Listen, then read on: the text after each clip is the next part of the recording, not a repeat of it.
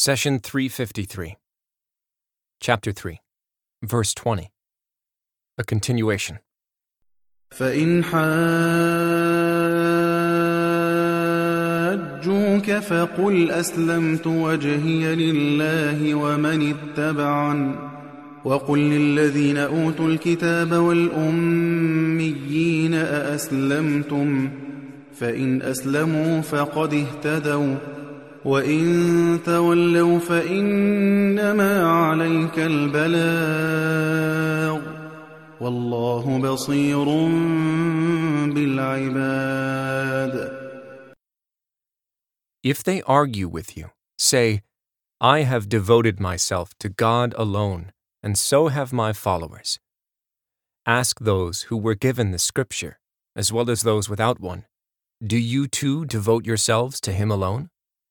If they do, then they are indeed rightly guided. But if they turn away, your only duty is to convey the message God is all seeing of His servants. Chapter 3, verse 20. Prophet Muhammad, peace be upon him, invited the disbelievers and the people of the book to devote themselves to God. God says, If they do, then they are indeed rightly guided. To be guided means to know the path that leads you to your true goal of success in the hereafter. How about the word devotion, translated from the Arabic origin aslamtu?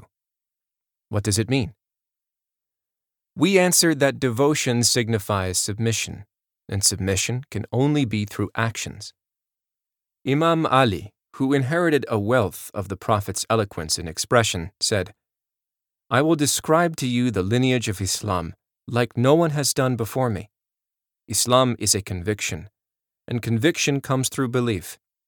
Belief is confirmation, and confirmation is a calling that comes through actions.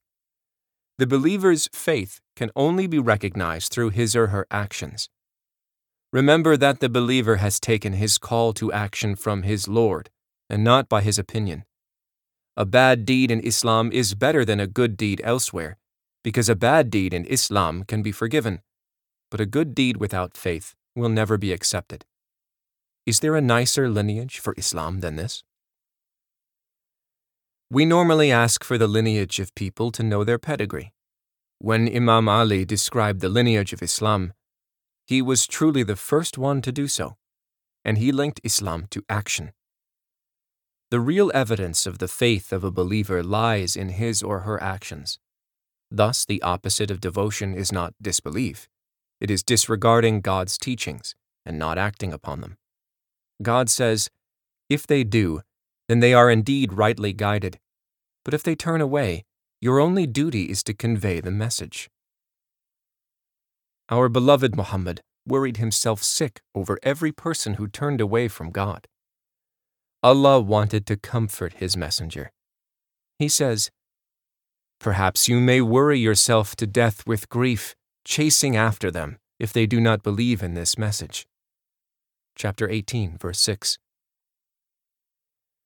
The prophet's only responsibility is to deliver God's message. But that responsibility also falls on you. Listen to the prophet's words I have devoted myself to God alone, and so have my followers. And in another verse, Allah explains You were the best nation brought forth for humankind. You bid what is right and forbid what is wrong, and have faith in Allah. And if the people of the book had believed, it would have been better for them. Among them are faithful, but most of them are transgressors. Chapter 3, verse 110. Prophet Muhammad was the final messenger because his message remains alive with his nation. We are all responsible for delivering the message of Islam and standing up to corruption. He, peace be upon him, said, The scholars are the heirs of the prophets. So when God says, Your only duty is to convey the message, we clearly understand that the responsibility of conveying God's teachings does not stop with the messenger. Rather, it includes each one of us.